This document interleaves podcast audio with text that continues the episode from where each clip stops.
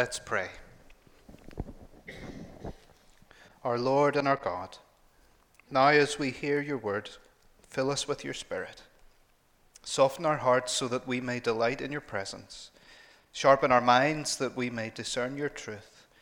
And shape our wills that we may desire your ways. Through Jesus Christ our Lord. Amen.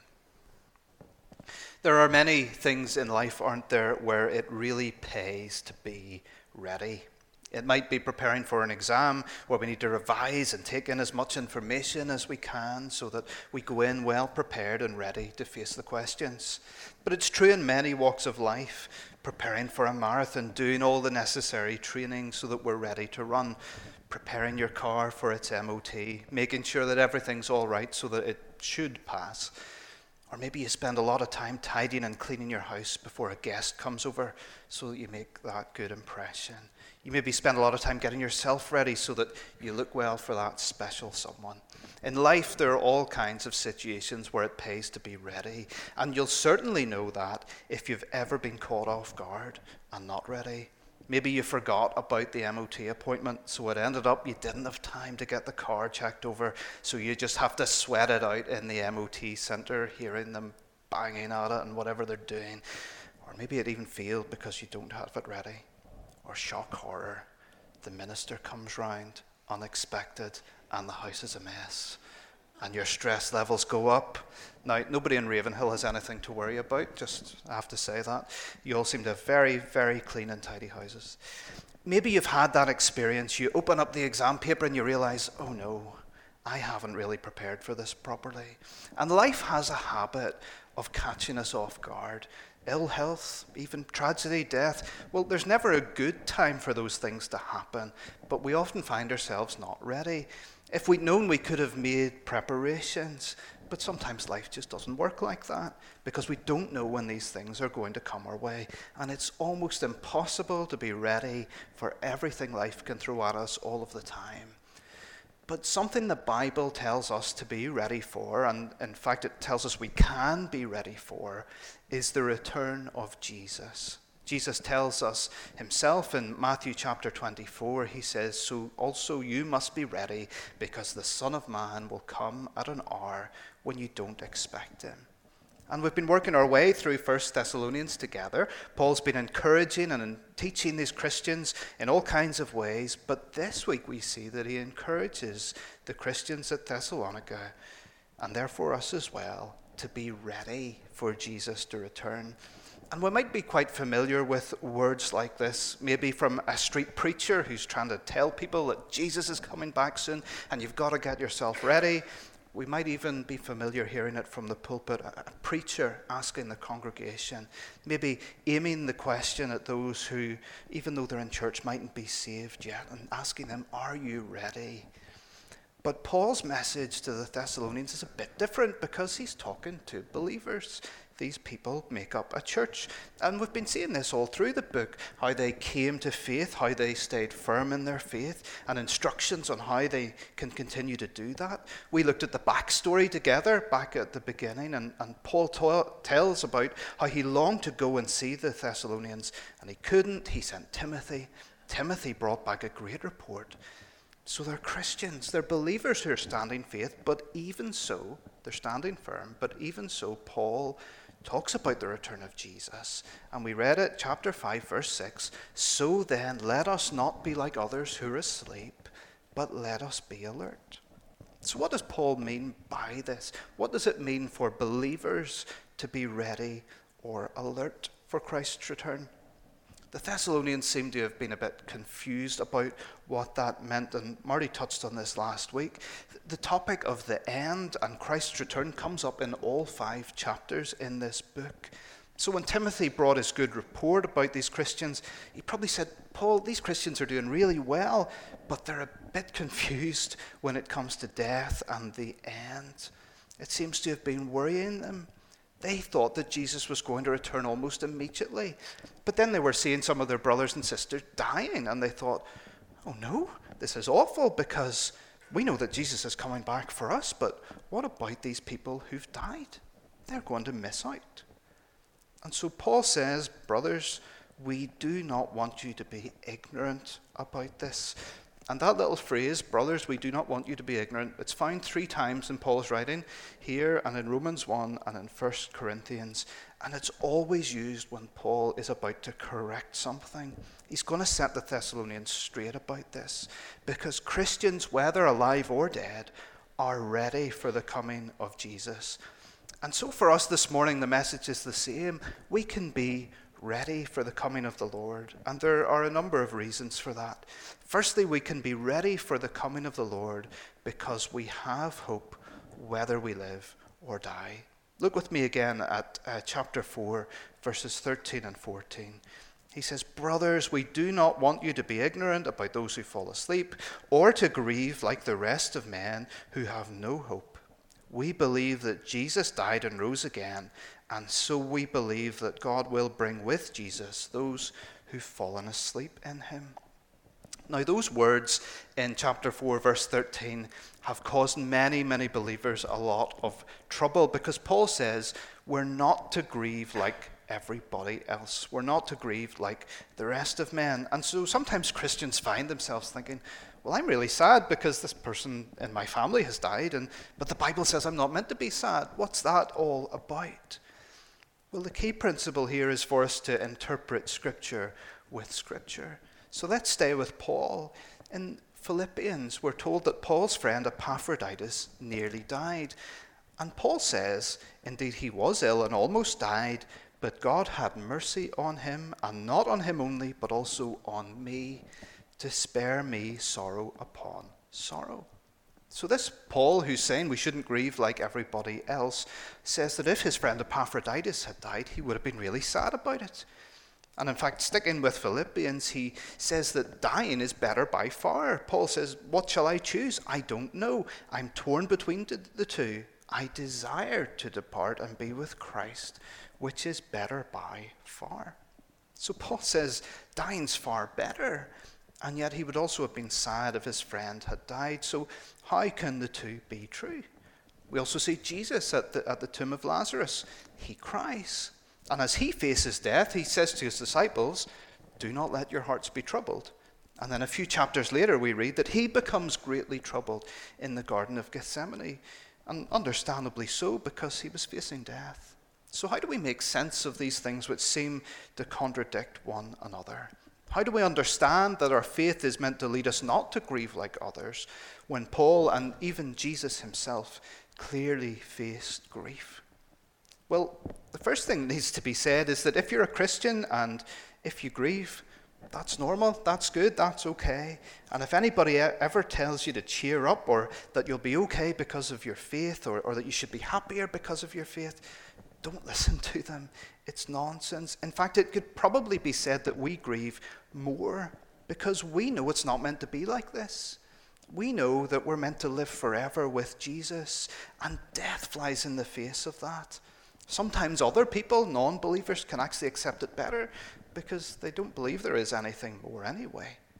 But it's worse for us because we know we were created to enjoy life with God. It's how it was before the fall in Genesis. We were created to enjoy life with God. And it's how it is now that we're saved. We're saved to enjoy life eternal with God. And death is an affront to that. Death is the very opposite of the new life that's in us. And I actually think that's why Jesus cried in John 11 at the tomb of Lazarus. I don't think he was grieving for Lazarus because he knew that he was about to call him out of the tomb. So that wouldn't make any sense. He wasn't crying because he thought he'd lost Lazarus. He knew he hadn't. But he was crying because he was confronted with death. And he was the Son of God who knew fullness of life himself. And death is the antithesis of that. So he wept in the face of it. So it's okay for Christians to weep in the face of death. There would be something wrong with us if we didn't. But because of our hope of eternal life, we probably actually feel it even more strongly. But at the same time, we face it with that hope. That's what Paul says, isn't it? He doesn't want us to grieve like the rest of men who have no hope. Recently, um, we changed our car It was very old and rusty and so on. And we actually bought my mum's car. It's not a very fancy car. Um, but Justine was just saying to me the other day that she'd never really noticed that type of car before. Didn't think there were many of them about until we got one, and now suddenly she's seeing them everywhere. I'm not sure if you've ever had that experience, something you've never noticed before, and then suddenly, when somebody points it out to you, you see it absolutely everywhere. And the word hope is like that in the New Testament, or at least it has been for me, especially in these letters. It's absolutely everywhere. We read about it in the start of our service at 1 Peter 1. Praise be to the God and Father of our Lord Jesus Christ. In his great mercy, he has given us new birth into a living hope through the resurrection of Jesus. So we grieve, but not like everybody else in some ways, actually more deeply than others, because we know the hope that we have, and death flies in the face of it. But at the same time, we also have hope, and we do face it with courage. I love the way um, the old hymn puts it Lo, Jesus meets us, risen from the tomb. Lovingly he greets us, scatters fear and gloom. Let the church with gladness hymns of triumph sing, for her Lord now liveth death has lost its sting. Jesus scatters our fear and gloom. We still feel it, we still feel the grief, but also in the face of it, we have great hope. A little later in this letter, in chapter 5 and verse 10 that we read, Paul says that he died for us so that whether we're awake or asleep, we may live together with him. So our grief is different because we have hope. It's okay to be sad, but we also have hope alongside our sadness.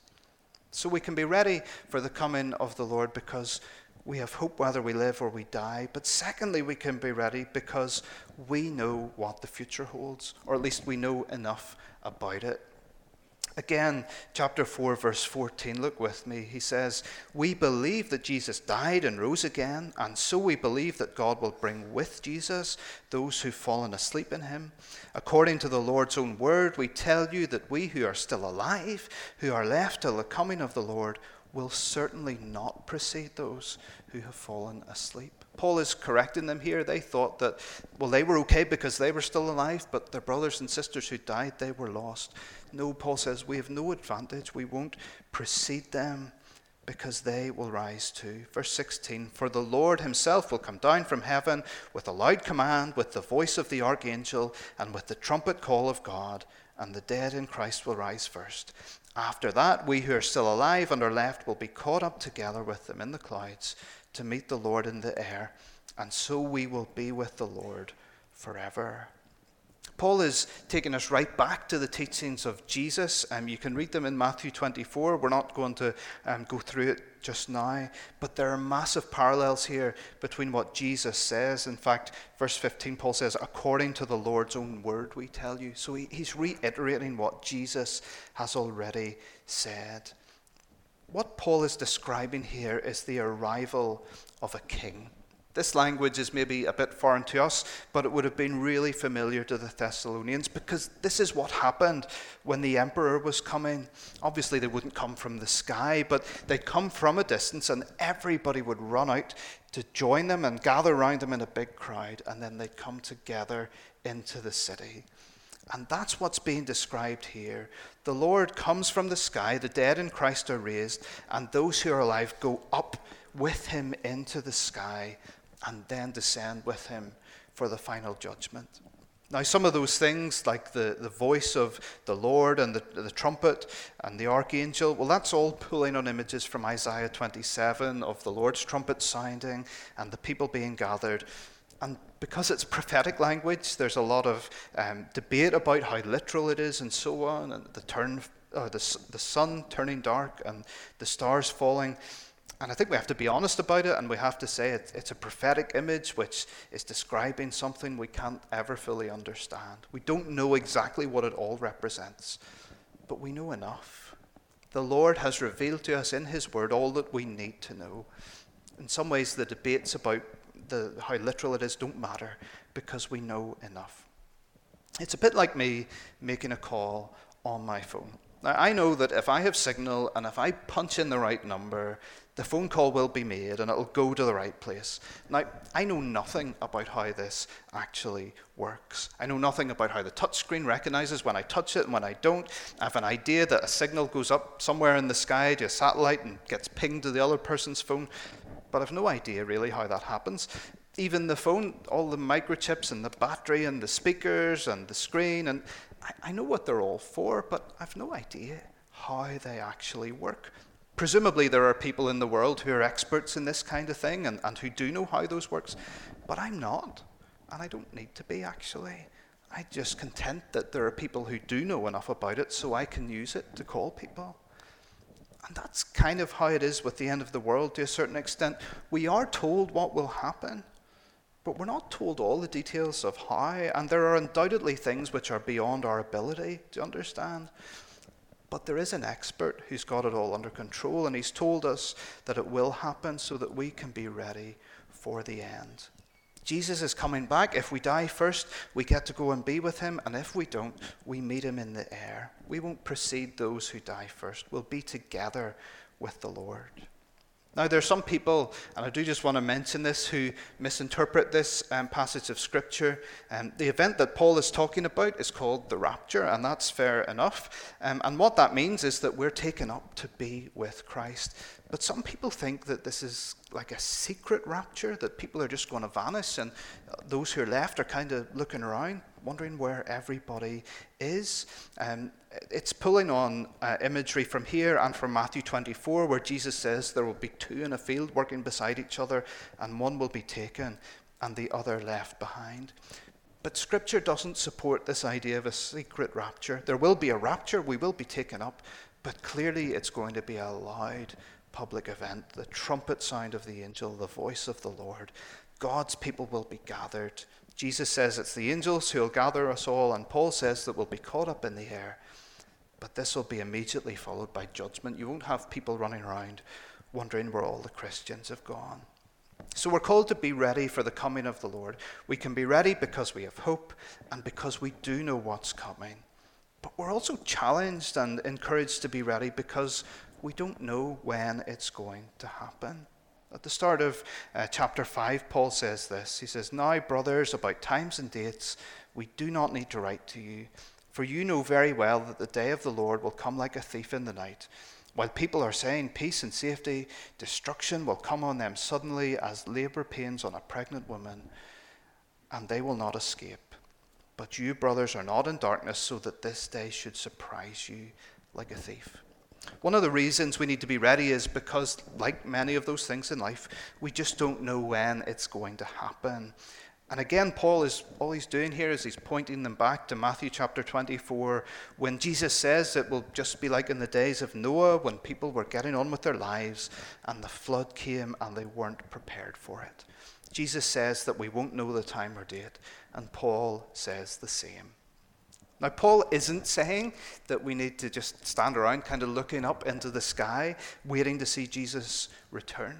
Now, there may be occasions when we see things that the Bible describes as signs of the end, but these things have been happening for 2,000 years. Paul says in verse 2 that Jesus' coming will be like a thief coming in the night. The message puts that verse like this It says, You know as well as I that the day of the Master's coming can't be posted on our calendars. He won't call ahead and make an appointment any more than a burglar would it does the churches cause no good when somebody whips up a lot of hype about the end of the world coming on Thursday or whenever, and it puts people off. Again, Marty touched on that last week. It, it hurts people. Jesus said that the Father's the only one who knows the times and dates. So, how could we think that we could work them out? It will happen like a thief coming in the night. So we can be ready for the Lord's coming because we have hope and because we know what's coming. But there's an urgency about our need to be ready because we don't know when it's going to happen. So I suppose as we finish up, the most obvious question to ask is well, then, how? You know, we know we can look to the future with this confidence. We know what's going to happen, even if we don't know when. But Paul stresses the idea of being ready. So, how do we do it? Well, firstly, in order to be ready, we need to know that we have this confidence. In chapter 5, verse 8, Paul says, But since we belong to the day, let us be self controlled, putting on faith and love as a breastplate and the hope of salvation as a helmet. We need to be sure that we have faith, hope, and love. In other words, we need to trust Jesus as our Savior. We need to know His love and put our faith in Him and receive this hope of salvation. Paul uses several metaphors through chapter 5. He says non believers are asleep, believers are awake. He also talks about being drunk or sober or belonging to the night or the day. Whatever metaphor you want to use, the point it's not just a statement of the obvious, it's an exhortation for us to make sure that we're not asleep, drunk, or in the dark, or whichever description you want to use. The old saying is that there's only two things for certain in life death and taxes. That's not true because some people evade taxes, but none of us get to evade death. Whether it's through physical death or whether it's through the Lord's return, we all have a date with eternity. And the time to act is now, and it's urgent because we don't know the day or the hour. Can I encourage you this morning in strong terms, if you've never done it before, put your hope in Jesus today. Hopefully, you see week by week as we open up the Bible together that living for Jesus in all its fullness is life in all its fullness. But it is only that if we reach out to Him in faith. Death is an affront to every one of us because it's not what we're created for. But unless we deal with the problem, unless we confess our sins and turn from them, trusting in Jesus to forgive us and rescue us from the consequence of our sin, then when he returns, we face judgment and the reality of hell. But the gospel offers us something so much better. By putting our faith in Christ and receiving his gift of love, enjoying the hope of salvation, it lets us live our lives in a way that's ready for whatever comes, ready for the very worst that life can throw at us. We'll still grieve, we'll still face the reality of death until that day, but we have this great hope Paul says, We believe that Jesus died and rose again, and so we believe that God will bring with Jesus those who've fallen asleep in him. He died for us so that whether we're awake or asleep, alive or dead, we may live together with him. And there's nothing more encouraging than that. I think it's really interesting that as we face these big questions of life and death and how we face them with hope, Paul tells us to encourage one another. At the end of chapter 4, he says, So we'll be with the Lord forever. Therefore, encourage one another with these words. And at the end of our reading today in chapter 5, verses 10 and 11, he says, He died for us so that whether we're awake or asleep, we may live together with him. Therefore, encourage one another and build each other up, just as in fact you're doing. So, as we walk this journey of life together as the family of God, as a church family, we will walk through hard days together. Days when we lose loved ones. Days when saints who have worshipped and served faithfully in this place over many years will go on ahead of us to glory. Even harder days when tragedy strikes, when death seems to occur much too early, where sickness and injury hurt us and the people we love. So let's always walk alongside one another. Think of just one person in the church family who you could phone this week and encourage them. Send them a card, go and see them, whatever, and encourage them. Let them know that it's okay that they grieve, but that they can grieve not like everybody else, but they grieve with hope because in Christ we're ready. Let's pray together. Our Heavenly Father, we're thankful today for the hope that you've given us in Jesus Christ. And Lord, we acknowledge Him as our only hope. Jesus Christ, the hope of the world. And we praise you that in his death, the justice of God was satisfied, that forgiveness of sin is proclaimed. We praise you that in his resurrection, death was defeated and new life has come. And so we praise you for the hope we have in the world to come, Christ the judge, fully dealing with all unrighteousness and blessing of the new creation.